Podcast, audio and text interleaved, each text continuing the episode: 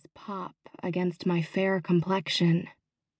I tuck my nearly black hair behind one of my ears and like the way it falls in long, loose waves down my back.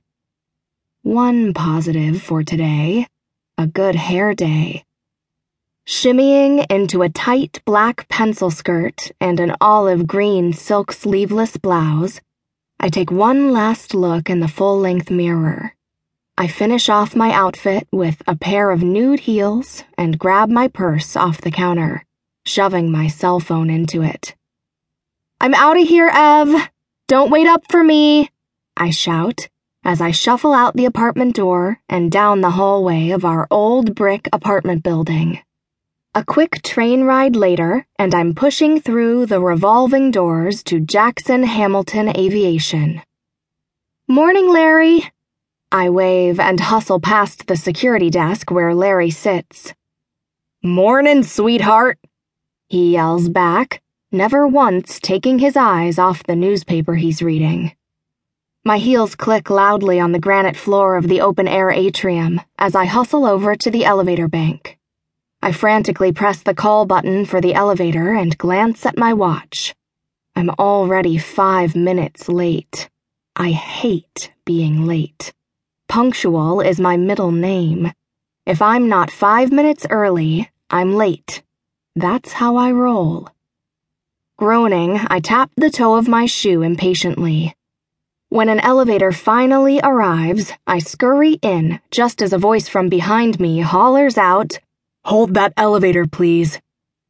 I grumble but hold the doors as Holt Hamilton glides in, a cell phone pressed to his ear. With a curt nod, he steps aside and the elevator doors close while my heart pounds wildly in my chest. Holt Hamilton, the sexiest man I've ever seen, and the vice president of Jackson Hamilton Aviation. Basically, my boss.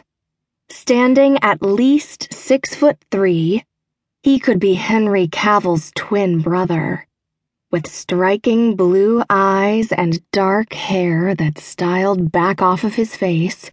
He's the perfect combination of businessman meets runway model. His cut jawline is accentuated by one very perfect dimple on his left cheek. His athletic frame is highlighted by his custom tailored suit that hugs each and every curve of his shoulders, arms, and waist, showing every muscle the man owns as he leans against the side of the elevator. Today, he's wearing a charcoal suit with a blue shirt and striped tie. The blue shirt makes his blue eyes stand out against his tan skin. I catch myself staring and quickly turn to face the doors of the elevator. Morning, Ms. Phillips, he says with a tight smile. He shoves his cell phone into the pocket of his suit jacket. Again, my heart is racing. Mr. Hamilton? I nod and keep my eyes on the digital display showing the floor numbers 57, 58. I silently count as we continue to rise. Only 30 more. I take a deep breath, trying to calm myself. How are you settling in? He asks, his voice deep and commanding. I half turn to speak to him and catch his smirk, but he quickly composes himself and adjusts his tie. It's going well, I submitted the final orders for both planes that were overdue. Mr. Jackson emphasized those were priority. I raise my chin confidently, but my heart continues to race with nervousness. You closed both orders? He asks, surprised. As in, you got both clients to agree to every last detail? He looks skeptical. These particular clients were a nightmare.